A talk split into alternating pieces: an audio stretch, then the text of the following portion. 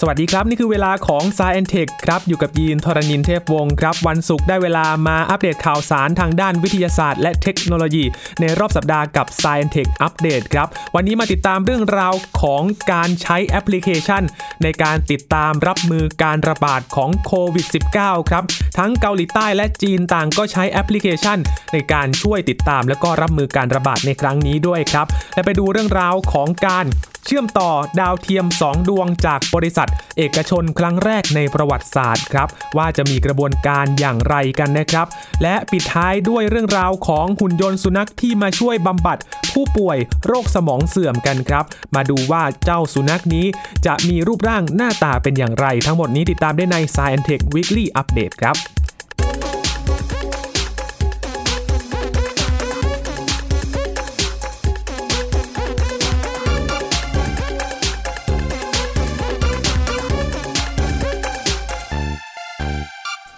ตอนนี้การระบาดของโควิด -19 หรือว่าโควิด -19 นะครับไวรัสโคโรนาสายพันธุ์ใหม่ ก็ยังคงระบาดกันอยู่ในหลายประเทศทั่วโลกกันเลยนะครับ และประเทศต่างๆ ตอนนี้ก็รับมือกับการระบาดกันอย่างเข้มข้นมากขึ้นครับนอกจากการที่ประเทศต่างๆ รวมถึงนักวิจัยทางการแพทย์เองก็กำลังหาทางป้องกันกันอยู่ อีกด้านหนึ่งครับ การรับมือการระบาดก็สำคัญไม่แพ้กันครับ และ การรับมือนี้ก็นำเอาเรื่องของเทคโนโลยีมาเกี่ยวข้องกันด้วยครับคุณผู้ฟัง โดยวันนี้มีตัวอย่างจากทั้งจีนและเกาหลีใต้ครับเขาใช้แอปพลิเคชันในการติดตาม แล้วก็รับมือการระบาดของโควิด -19 กันด้วยครับ ไปกันที่เกาหลีใต้กันก่อนครับคุณผู้ฟัง เกาหลีใต้ก็ยังคงรักษาชื่อเสียงในประเทศที่มีความล้ำหน้าทางด้านเทคโนโลยี อันดับต้นๆของโลกไว้อยู่นะครับ จากการที่ใช้แอปพลิเคชันบนมือถือเนี่ยแหละครับ เพื่อช่วยรับมือการระบาดของโคโรนาไวรัสสายพันธุ์ใหม่ โดยรายงานของ CNN Business ครับ เปิดเผยว่า ในขณะที่ตัวเลขผู้ติดเชื้อโควิด -19 ของเกาหลีใต้ ก็ยังคงสูงเป็นอันดับ 2 รองจากจีนในขณะนี้นะครับ ประชาชนชาวเกาหลีใต้ก็มีความตื่นตัวในการเตรียมตัวเพื่อป้องกันไวรัสสายพันธุ์ใหม่นี้ด้วย ซึ่งพิสูจน์ได้จากการที่มี 6 แอปพลิเคชันใหม่ครับ ที่เปิดขึ้นมาใช้สำหรับติดตามสถานการณ์การระบาด และมียอดดาวน์โหลดมากติดอันดับ 15 อันดับแอปยอดนิยมของ Google Play Store เลยครับ ซึ่งเก็บสถิติไว้เมื่อช่วงสัปดาห์ที่ผ่านมานี่เองครับ โดยผู้พัฒนาแอปเหล่านี้ก็ได้บอกกับสำนักข่าว CNN Business นะครับว่า พื้นฐานการใช้แอป การใช้งานแอปของทั้งหมดนี้ก็คือการนำข้อมูลต่างๆ ที่รัฐบาลนั้นได้เก็บรวบรวมมาไว้นำเสนอแก่ผู้ใช้งานนั่นเองครับทำให้มีผู้ที่สนใจดาวน์โหลดกันมากมายตั้งแต่วันที่เปิดตัวครับ และหนึ่งในแอปพลิเคชันที่ติดอันดับความนิยมก็คือ Corona 100M ครับ ซึ่งมีผู้ดาวน์โหลดไปแล้วกว่า 1 ล้านครั้งด้วยกันนะครับ ตั้งแต่เปิดตัวเมื่อวันที่ 11 กุมภาพันธ์ที่ผ่านมา โดยแบร์วอนซ็อกครับเป็นผู้พัฒนาแอปพลิเคชันนี้ บอกว่าจำนวนผู้ดาวน์โหลดแอปนี้เพิ่มขึ้นราว 20,000 คน ทุกๆ ชั่วโมงเลยครับ และแอปพลิเคชันนี้ก็ช่วยให้ผู้ใช้งานทราบทันที เมื่อมีการยืนยันการติดเชื้อ รวมถึงสัญชาติเพศอายุสถานที่ที่ผู้ป่วยคนนั้นๆ เคยเดินทางไปมาด้วย และระยะห่างของผู้ใช้งานแอปกับผู้ติดเชื้อด้วยครับ นอกจากนี้ยังมี Corona Map ครับซึ่งเป็นแอปที่ได้รับความนิยมมากเช่นเดียวกัน โดยผู้พัฒนาก็ได้แนวคิดมาจากข้อมูลของรัฐบาลเกี่ยวกับจุดที่มีการติดเชื้อ ซึ่งเข้าใจยากและผู้อ่านไม่สามารถเห็นภาพได้ครับ ทางผู้พัฒนาแอปก็เลย แปลงข้อมูลนี้ครับมาอยู่ในรูปแบบของแผนที่ดิจิทัลแทนครับ ทั้งนี้ครับผู้พัฒนาแอปทั้ง 2 แอปนี้ก็บอกว่าเงินต้นทุนตั้งต้น และการจัดการแอปเป็นเงินส่วนตัวทั้งสิ้นเลยนะครับ และปัจจุบันก็เริ่มขอให้ผู้ใช้งานบริจาคสมทบทุนเพื่อดำเนินการต่อแล้วครับ ก็เป็นความตั้งใจที่ดีนะครับสำหรับผู้พัฒนาแอปที่มีความเชี่ยวชาญในด้านนี้นำข้อมูลจากรัฐบาลที่เป็นประโยชน์กับประชาชนในเกาหลีใต้นะครับ มาสื่อสารผ่านแอปพลิเคชัน ซึ่งเป็นการเข้าถึงข้อมูลในยุคนี้นะครับ ที่ทุกคนมีสมาร์ทโฟน และมีการติดตั้งแอปพลิเคชัน และก็ดาวน์โหลดไป แล้วก็ดูข้อมูลจากแอปพลิเคชันทำให้เข้าถึงข้อมูลได้อย่างง่ายดายนั่นเองครับลองไปดูฝั่งจีนกันบ้างครับคุณผู้ฟังครับ ผู้คนในประเทศจีนก็ใช้แอปพลิเคชัน ทางโทรศัพท์มือถือในการติดตาม แล้วก็ช่วยชะลอการแพร่กระจายของไวรัสโคโรนาสายพันธุ์ใหม่ 2019 หรือว่าโควิด -19 เช่นกัน อย่างบางแอปพลิเคชันนะครับก็ให้ข้อมูลล่าสุดเกี่ยวกับสถานการณ์การติดเชื้อไวรัสด้วย หรือว่าข้อมูลเกี่ยวกับการ มีผู้ติดเชื้อว่ามีข้อมูลตำแหน่งอยู่ตรงไหนกันบ้างนะครับ โดยรัฐบาลจีนก็ทำงานร่วมกับบริษัทเทคโนโลยีที่ใหญ่ที่สุด 2 แห่งของประเทศนะครับในการติดตามโรคนี้ ก็คือ Alibaba Group และก็ Tencent Holding ครับสร้างระบบบันทึกสุขภาพของบุคคล ตลอดจนระบุพาหะของโรค โดยการใช้สีด้วยครับ และเมื่อเร็วๆนี้เอง Alipay แอปพลิเคชันที่ เป็นการให้บริการชำระเงินของ Alibaba ก็เปิดตัวระบบที่ใช้รหัส QR code ครับ ที่เป็นสีแสดงถึงสุขภาพของผู้คนในเมืองหางโจ โดยผู้ใช้สามารถใช้แอปนี้รายงานหมายเลขประจำตัวที่เป็นทางการและค้นหาข้อมูล และผู้ใช้ทุกคนก็จะต้องให้ข้อมูลเรื่องการเดินทางนอกเมืองครั้งล่าสุด รวมถึงการให้ข้อมูลหากมีอาการของโรคไข้หวัดใหญ่ เช่น ตัวร้อนมีอาการไอรุนแรง หลังจากที่กรอกแบบสอบถามเสร็จแล้วนะครับ ผู้ใช้ก็จะได้รับข้อความทางโทรศัพท์มือถือ ที่มีรหัส QR และก็ใช้สีด้วยนะครับในการระบุสภาพร่างกายตามที่ตอบแบบสอบถามไป ถ้าผู้ใช้มีรหัสสีแดงก็จะถูกบอกให้กักบริเวณตัวเอง เป็นเวลา 14 วันครับ แล้วก็รายงานสภาพร่างกายของตนอย่างต่อเนื่อง โดยใช้แอปส่งข้อความที่มีชื่อว่า Ding Talk ของ Alibaba ส่วนผู้ใช้ที่มีรหัสสีเหลืองก็จะถูกบอกให้แยกตัวเองเป็นเวลา 7 วัน ขณะที่ผู้ที่มีรหัส QR สีเขียว ก็สามารถเดินทางได้ปกติครับ โดยสื่อของรัฐบาลจีนก็กล่าวว่าระบบของอาลีบาบานี้จะถูกติดตั้งตามสถานีรถไฟ ถนนสายหลัก และจุดตรวจสอบการเดินทางอื่นๆ และรัฐบาลจีนก็กำลังเร่งทำงานเพื่อขยายระบบนี้ไปทั่วประเทศนะครับ ส่วนทางด้าน Tencent ซึ่งเป็นผู้ดำเนินงาน WeChat ปส่งข้อความยอดนิยมของจีนนะครับได้เปิดตัวระบบติดตาม ด้วยรหัส QR ที่คล้ายคลึงกันเลยครับ โดยได้รับความช่วยเหลือจากสภาพัฒนาและปฏิรูปแห่งชาติของจีน ปัจจุบันมีระบบนี้ใช้กันแล้วที่เมืองเซินเจิ้นนะครับ และคาดว่าจะนำไปใช้ในส่วนอื่นๆ ของมณฑลกวางตุ้งเร็วๆนี้ด้วย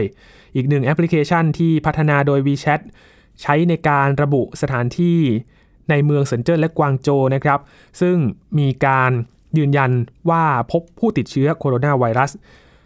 สำหรับผู้ใช้แอปพลิเคชันรายหนึ่งครับก็ได้บอกกับสำนักข่าวรอยเตอร์นะครับว่าแผนที่ดังกล่าวก็ช่วยทำให้สบายใจขึ้นครับเพราะว่าอย่างน้อยก็สามารถช่วยให้หลีกเลี่ยงพื้นที่ที่มีการระบาดได้นะครับ นี่เป็นตัวอย่างของ 2 ประเทศที่มีความก้าวหน้าทางเทคโนโลยีนะครับ ใช้สมาร์ทโฟนให้เป็นประโยชน์เพื่อที่จะระบุข้อมูลกับประชาชน ให้สามารถติดตามสถานการณ์การระบาดของ โควิด -19 ได้อย่างทันท่วงทีแล้วก็ให้รับมือกับการระบาดครั้งนี้ด้วยนะครับเพื่อความปลอดภัยของสุขภาพของตนเองกันด้วยนะครับ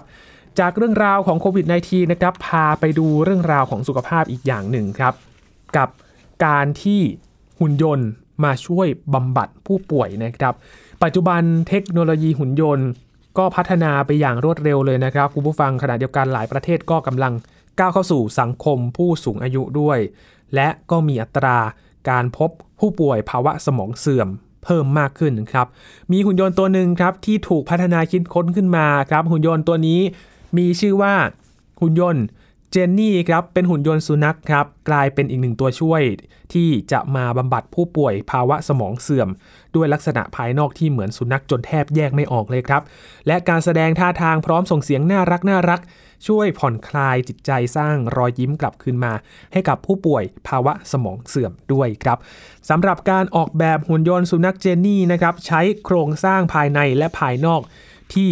ใกล้เคียงกันเลยครับกับสุนัขที่มีชีวิตจริง ๆ มากที่สุด และสิ่งเดียวที่ทำให้แตกต่างก็คือว่า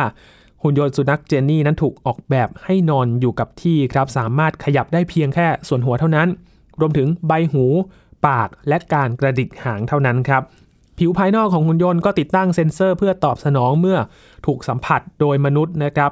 และการรักษาผู้ป่วยภาวะสมองเสื่อม ด้วยสุนัขที่มีชีวิตจริง ๆ นั้น ก็เป็นที่ยอมรับนะครับว่าได้ผลในทางการแพทย์ แต่วิธีการนี้ก็ยากต่อการจัดการนะครับทางด้านของความสะอาดเอง เรื่องของขนสุนัขเองที่มักจะหลุดร่วงออกมา ก็ส่งผลต่อผู้ป่วยที่มีอาการภูมิแพ้ขนสุนัขนะครับ ในขณะที่ขนของหุ่นยนต์สุนัขเจนนี่นี้ครับ เขาสร้างมาจากวัสดุสังเคราะห์ ก็ไม่มีปัญหาครับกับผู้ป่วยโรคภูมิแพ้ขนสุนัขหรือว่าปัญหาขนหลุดร่วงได้อย่างง่าย ๆครับสำหรับระบบสั่งการนี้นะครับ ก็ใช้การสั่งการทำงานด้วยเสียงพูดครับ โดยหุ่นยนต์ก็สามารถส่งเสียงร้องได้แบบเดียวกับสุนัขสายพันธุ์ลาบราดอร์รีทรีเวอร์เลยนะครับ อายุประมาณ 12 สัปดาห์ด้วยนี่บอกอายุของเสียงสุนัขด้วยนะครับสำหรับหุ่นยนต์นี้ก็ใช้ ระบบพลังงานไฟฟ้าครับสามารถทำงานได้อย่างต่อเนื่องประมาณ 1 วัน เช่นเดียวกับโทรศัพท์มือถือสมาร์ทโฟนเลยครับ โดยระบบการควบคุมหุ่นยนต์ก็สามารถทำงานร่วมกับแอปพลิเคชันบนสมาร์ทโฟน ซอฟต์แวร์ภายในตัวหุ่นยนต์ก็สามารถอัปเดตการทำงานได้เช่นเดียวกับซอฟต์แวร์คอมพิวเตอร์ปกติทั่วไปเลยครับ นอกจากนี้เจ้าหุ่นยนต์เจนนี่ก็ยังสามารถช่วยบรรเทาโรคเครียดจากข้อมูลนะครับ พบว่า เฉพาะในประเทศสหรัฐอเมริกามีผู้ป่วยโรคเครียดมากถึง 35 ล้านคนด้วยกัน ก็สามารถบรรเทาโรคภาวะวิตกกังวลในเด็กด้วย รวมไปถึงโรคซึมเศร้า ความรู้สึกเหงาโดดเดี่ยว ซึ่งเป็นอาการที่พบในคนวัยชารา จากข้อมูลพบว่าในสหรัฐอเมริกานะครับมีคนวัยชารา 1 ใน 3 มีอาการดังกล่าวครับพูดถึงเทคโนโลยีหุ่นยนต์ที่กำลังก้าวเข้ามานะครับก็ถือว่าเป็นส่วนหนึ่ง ของชีวิตมนุษย์นะครับแล้วก็มีการออกแบบด้านวัสดุศาสตร์ภายนอก ให้คล้ายกับสิ่งมีชีวิตมากขึ้นด้วยนะครับ เนื่องจากว่ามนุษย์มีความพึงพอใจที่จะมีปฏิสัมพันธ์กับหุ่นยนต์ ที่มีลักษณะคล้ายคลึงกับสิ่งมีชีวิตที่มนุษย์คุ้นเคยมากกว่าหุ่นยนต์ที่จะมีรูปร่างหน้าตาแปลกประหลาด หรือว่ามีโครงสร้างที่แข็งทื่อแข็งกระด้างแบบนี้นะครับ และในอนาคตนะครับก็มีการคาดการณ์กันว่า ทุกๆบ้าน ก็จะมีหุ่นยนต์อย่างน้อยหนึ่งตัวครับเข้ามาเป็นส่วนหนึ่งของครอบครัว เช่นเดียวกับในปัจจุบันนะครับที่เกือบทุกครอบครัวก็จะมีคอมพิวเตอร์อย่างน้อยหนึ่งเครื่องอยู่ที่บ้านนั่นเองครับก็เป็นรูปแบบการใช้ชีวิตแบบใหม่ๆนะครับ ที่จะทำให้เห็นว่าเทคโนโลยีนั้นเข้าใกล้ในชีวิตประจำวันมากขึ้น มาอยู่ในทุกๆบ้านมากขึ้นนั่นเองนะครับ แล้วก็เป็นโอกาสที่ดีนะครับที่จะมาช่วยให้ผู้ป่วย ภาวะสมองเสื่อมได้มีอาการที่ดีขึ้นมีความสุขมากขึ้นนะครับ ช่วงนี้พักกันสักครู่ครับ ช่วงหน้าจะพาไปติดตามเรื่องราวของประวัติศาสตร์อีกครั้งหนึ่งครับของด้านดาวเทียม มีการเชื่อมต่อดาวเทียม 2 ดวงจากบริษัทเอกชนครั้งแรกในประวัติศาสตร์เลยนะครับ ติดตามได้ในช่วงหน้ากับ Science Tech ครับ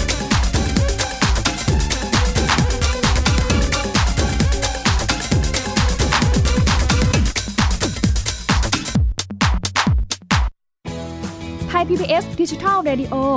Infotainment for All สถานีวิทยุดิจิทัล จากไทย PBS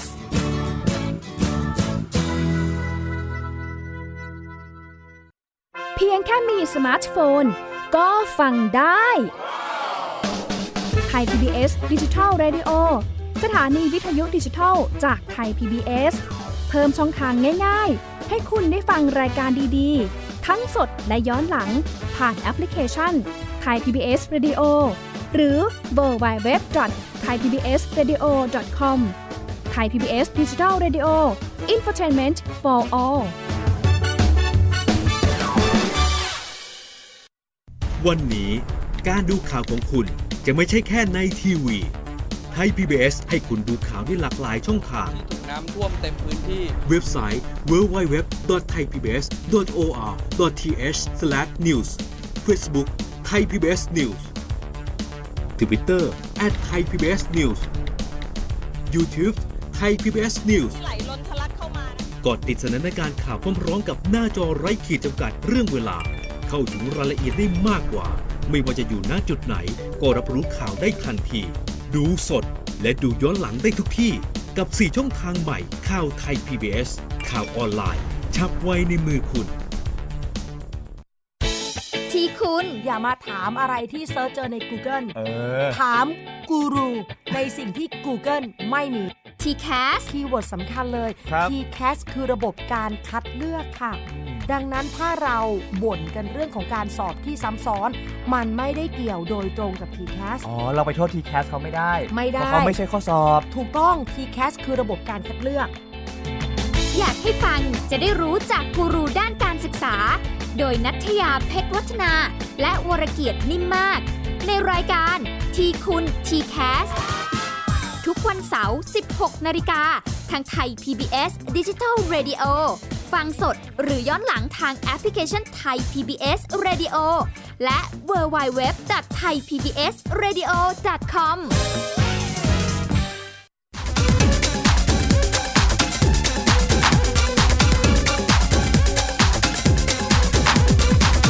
ผู้ฟังยังอยู่กับ Science Tech Weekly Update นะครับ มาอัปเดตข่าวสารในเรื่องวิทยาศาสตร์และเทคโนโลยีในรอบสัปดาห์กันนะครับ ข่าวนี้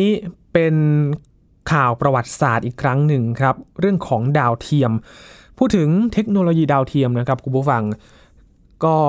เรียกได้ว่ามีประโยชน์สำหรับมนุษย์เราอย่างมากในการสื่อสารในการส่งสัญญาณต่างๆ ทั้ง สัญญาณโทรคมนาคมนะครับ สัญญาณอินเทอร์เน็ตเอง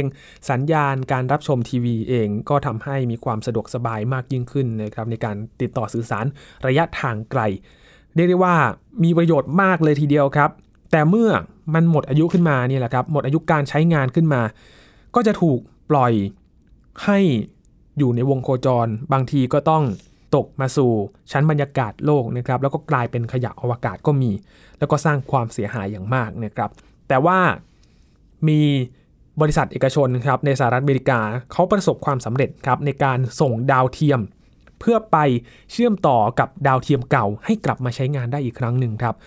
เมื่อวันที่ 25 กุมภาพันธ์ที่ผ่านมาครับดาวเทียม MEV1 ครับของบริษัทเอกชนในสหรัฐ ได้ทำการเชื่อมต่อกับดาวเทียมสื่อสารที่มีชื่อว่า Intelsat 901 ครับ ที่โคจรอยู่บนอวกาศนานกว่า 18 ปีแล้วครับ โดยดาวเทียม MEV1 นี้ก็ถูกสร้างขึ้นมาแล้วก็ส่งขึ้นสู่อวกาศในปี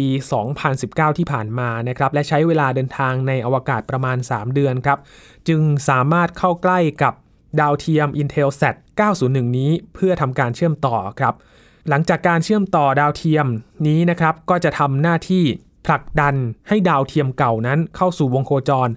ที่สามารถปฏิบัติหน้าที่ได้อีกครั้งครับสำหรับดาวเทียม Intelsat 901 นี้นะครับ เป็นดาวเทียมสื่อสารสัญชาติอเมริกันครับ ให้บริการติดต่อสื่อสารในกลุ่มประเทศยุโรป ถูกส่งขึ้นอวกาศเมื่อวันที่ 9 มิถุนายนปี 2001 ครับ โคจรในระดับวงโคจรค้างฟ้า ดาวเทียมอยู่ในตำแหน่งเดียวครับ เคลื่อนที่ไปพร้อมกับการหมุนของโลก แม้จะโคจรอยู่ในอวกาศนานกว่า 18 ปีแล้วนะครับ แต่ว่าดาวเทียมนี้ก็ยังสามารถใช้งานได้ต่อไปอีกระยะหนึ่งครับ ข้อมูลจากนาซาในปี 2016 ครับพบว่าปัจจุบันมีดาวเทียมโคจรรอบโลกอยู่ประมาณ 1,500 ดวงด้วยกันครับ แล้วก็จะมีอัตราการเพิ่มขึ้นในทุกๆ ปีด้วย นอกจากนี้ ยังมีปัญหาเรื่องของขยะขนาดเล็กด้วยนะครับ ที่เกิดจากดาวเทียมที่หมดอายุการใช้งาน และชิ้นส่วนจรวดผลักดันขนส่งดาวเทียมขึ้นสู่อวกาศขนาดเล็กกว่า 10 เซนติเมตรลอยอยู่ในอวกาศประมาณ 178 ล้านชิ้นด้วยกันครับคุณผู้ฟัง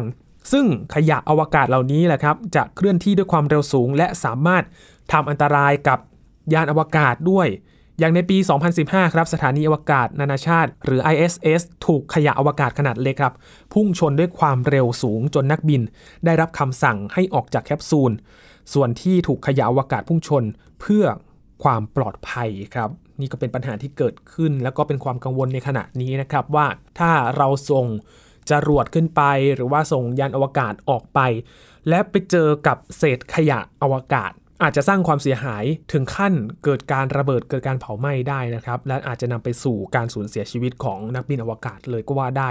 เพราะฉะนั้นปัญหานี้ถือว่าเป็นปัญหาใหญ่มากๆเลยนะครับ ที่เกิดขึ้นในขณะนี้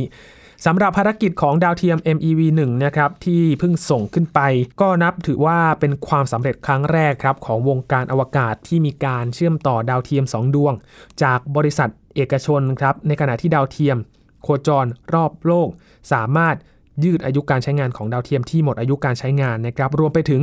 มองเห็นหนทางในการแก้ปัญหาขยะอวกาศที่กำลังก่อตัวและเป็นอันตรายสำหรับการสำรวจอวกาศของมนุษย์ในอนาคตด้วยนะครับ ก็เป็นเรื่องราวดีๆนะครับ แล้วก็เป็นอีกทางเลือกหนึ่งที่จะสามารถต่ออายุดาวเทียม แล้วก็เป็นการยืดอายุการใช้งานนะครับ เพื่อจะลดปริมาณขยะอวกาศนั่นเองครับ ปิดท้าย Science Tech Weekly วันนี้ครับ จะพาคุณผู้ฟังไปติดตามเรื่องราวของบ้านที่เข้ากระแสอีโคในช่วงนี้เลยนะครับ กระแสรักโลกนั่นเอง พูดถึงการรักโลกนะครับ ก็พยายามมีหลาย ๆ แนวคิดนะครับ เพื่อที่จะทำให้สิ่งแวดล้อมนั้นเกิดมลพิษเกิดปัญหาน้อยที่สุดครับ ทีนี้ครับพูดถึงบ้านจะทำอย่างไรให้มันอีโคได้นะครับ มีการเปิดตัว ต้นแบบเรือนไม้ประหยัดพลังงานขึ้นมาครับถือว่าเป็นตัวอย่างที่น่าสนใจเลยนะครับคุณผู้ฟังเป็นการนำศาสตร์สถาปัตยกรรมไม้แบบญี่ปุ่นครับแล้วก็ชู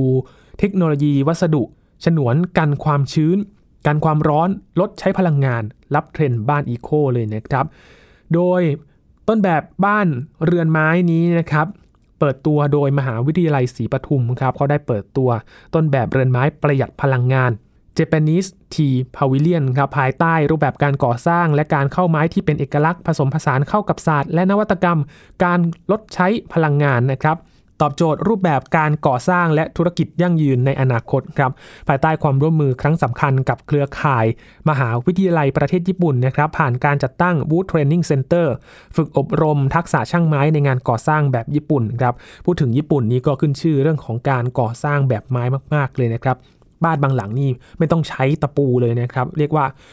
ใช้ไม้เข้าล็อกแบบสวยงามมากเลยทีเดียวครับ โดยการร่วมมือนี้นะครับมีการฝึกอบรมทั้งหลักสูตรระยะสั้นและระยะยาวครับ เป็น dual degree เพิ่มโอกาสนักศึกษาสถาปัตยกรรมศาสตร์ครับ ต่อยอดองค์ความรู้ และขยายสู่เส้นทางอาชีพ โอกาสร่วมงานกับบริษัทออกแบบ และก่อสร้างไทยญี่ปุ่นด้วยนะครับ มีการเปิดเผยจากอธิการบดีมหาวิทยาลัยศรีปทุมครับ ดรรัชนีพร พุกขยาพร เปิดเผยว่าเนื่องในโอกาสครบรอบ 50 ปี มหาวิทยาลัยศรีปทุมก็ได้เดินหน้าขยาย เครือข่ายความร่วมมือทางวิชาการระหว่างมหาวิทยาลัย และผู้ประกอบการภาคธุรกิจชั้นแนวหน้าระดับประเทศ ที่มีประสบการณ์และความเชี่ยวชาญด้านต่างๆ ร่วมการพัฒนาหลักสูตรการเรียนการสอน เรียนกับตัวจริงประสบการณ์จริงนะครับ โดย คณะสถาปัตยกรรมศาสตร์ได้จับมือกับภาคเอกชนครับ มุ่งสู่ความก้าวหน้ารูปแบบของการศึกษายุคใหม่ ที่เน้นองค์ความรู้ควบคู่ไปกับการฝึกปฏิบัติจริงครับ ซึ่งจะก่อให้เกิดการพัฒนากิจกรรมสร้างสรรค์ทั้งเชิงวิชาการและวิชาชีพด้านการออกแบบ รวมไปถึงการพัฒนาธุรกิจที่สืบเนื่อง โดยเฉพาะด้านอุตสาหกรรมสร้างสรรค์และการสร้างนวัตกรรมเชิงผลิตภัณฑ์ครับ โดยคณะบดีคณะสถาปัตยกรรมศาสตร์ มหาวิทยาลัยศรีปทุม อาจารย์ธีรบูรณ์พิสารอภิพงศ์กล่าวว่าขณะเดียวกัน คณะสถาปัตยกรรมได้ร่วมมือกับเครือข่ายมหาวิทยาลัยจากประเทศญี่ปุ่นนะครับประกอบไปด้วยมหาวิทยาลัยสุจิยามะ มหาวิทยาลัยวาเซดะ มหาวิทยาลัยริวกิว เมืองมิสึเอะจังหวัดนาระนะครับและภาคเอกชนประเทศญี่ปุ่น ในการพัฒนาหลักสูตรการฝึกอบรม ทักษะช่างไม้ในงานก่อสร้างแบบญี่ปุ่นครับมีรูปแบบการก่อสร้างและการเข้าไม้ที่เป็นเอกลักษณ์ผสมผสานกับศาสตร์ และนวัตกรรม การลดใช้พลังงาน เรียกว่าตอบโจทย์ รูปแบบการก่อสร้าง และธุรกิจยั่งยืนในอนาคตครับ โดยร่วมการจัดตั้ง Wood Training Center ครับ หลักสูตรระยะสั้นฝึกปฏิบัติ โครงการสาหกิจศึกษาที่ประเทศญี่ปุ่นเป็นเวลา 4 เดือนครับ และระยะยาวในรูปแบบ Dual Degree ถือเป็นโอกาสทางการศึกษานะครับสำหรับนักศึกษาและผู้ที่สนใจด้านการก่อสร้างอาคารไม้ในรูปแบบของการออกแบบ เพื่อประหยัดพลังงาน โดยผู้เข้าร่วมโครงการก็จะมีความเชี่ยวชาญทางด้านทักษะช่างไม้ครับและการออกแบบสถาปัตยกรรมไม้แบบญี่ปุ่น โดยได้เรียนรู้เกี่ยวกับลักษณะของไม้สนญี่ปุ่น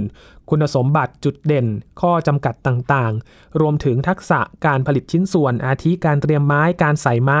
ตลอดจนการออกแบบโครงสร้างพร้อมกันนี้ครับยังได้เรียนรู้นวัตกรรมและชิ้นส่วนอุปกรณ์ที่ชาวญี่ปุ่นติดตั้ง เพื่อเพิ่มเติมการ ลดใช้พลังงานครับ ซึ่งสามารถต่อยอดและขยายสู่โอกาสทางวิชาชีพสถาปนิก ที่มีทักษะเชี่ยวชาญเฉพาะทางในอนาคตได้อีกด้วยครับสำหรับต้นแบบเรือนไม้ประหยัดพลังงานนี้นะครับ หรือว่า Japanese Tea Pavilion ตั้งอยู่ในมหาวิทยาลัยศรีปทุมครับ ประกอบด้วย 2 อาคารด้วยกันคือศาลาพักผ่อน ซึ่งสามารถดัดแปลงเป็นบ้านเรือนพักอาศัยได้ด้วยครับ และอาคารดื่มน้ำชา เพื่อสะท้อนถึงวัฒนธรรม การดื่มน้ำชาของญี่ปุ่น ที่ถือว่าเป็นวัฒนธรรมสำคัญระดับโลกเลยนะครับ โดยนำเข้าไม้สนจากประเทศญี่ปุ่นครับมาก่อสร้างทั้งหมด เป็นไม้ที่ชื่อว่าไม้สุกิ มีลักษณะคือมีกลิ่นหอมครับแล้วก็มีคุณค่าเทียบเท่ากับไม้สักของคนไทยด้วยครับ นอกจากนี้ อาคารยังมีการติดตั้งนวัตกรรม และวัสดุที่น่าสนใจครับ ประกอบไปด้วย นวัตกรรมป้องกันแผ่นดินไหว อุปกรณ์ป้องกันปลวก แผ่นป้องกันเสียง ป้องกันความร้อนและความเย็น โดยใช้เทคโนโลยีวัสดุศาสตร์ ด้าน insulation ที่ทำงานร่วมกับผนังได้เป็นอย่างดีครับและป้องกันทุกพื้นผิวตั้งแต่ ผนัง ฝ้าตอบโจทย์กระแสความต้องการของภาคธุรกิจและอุตสาหกรรมก่อสร้างในปัจจุบัน ที่นอกจากความสวยงามของอาคารแล้ว ยังต้องคำนึงถึงการลดใช้พลังงานตามเทรนด์ของผู้บริโภคที่ต้องการประหยัดค่าใช้จ่ายลดการจ่ายค่าไฟฟ้านั่นเองนะครับก็เป็นตัวอย่างที่น่าสนใจนะครับ ที่นอกจากจะเปิดโอกาสให้นักศึกษาไทยได้เป็นเรียนรู้ความรู้ใหม่ๆจากประเทศญี่ปุ่นแล้ว ก็ยังได้เห็นถึงตัวอย่างการก่อสร้าง แล้วก็นำเทคโนโลยีนวัตกรรมที่ ประหยัดพลังงานมาช่วยปรับใช้กับในประเทศไทยกันด้วยนะครับ ก็บ้านตัวอย่างนี้ก็อยู่ที่มหาวิทยาลัยศรีปทุมนะครับ ก็เป็นอีกหนึ่งตัวอย่างแล้วก็เป็นแนวทางทางหนึ่งครับที่จะช่วยสนับสนุนให้คนที่มีทักษะนะครับหันมาหนุนเสริมการที่จะสร้างบ้านที่มีนวัตกรรมรักสิ่งแวดล้อมประหยัดพลังงานอีกด้วยครับ นี่คือข่าวสารวิทยาศาสตร์และเทคโนโลยีที่นำมาฝากกันในสัปดาห์นี้นะครับ กับ Science Tech Weekly ครับ คุณผู้ฟังติดตามรายการก็ได้ที่ thaipbsradio.com รวมถึงพอดแคสต์ของ Thai PBS นะครับ ช่วงนี้ยีนทรณินเทพวงศ์ขอบพระคุณสำหรับการติดตามรับฟังครับ สวัสดีครับ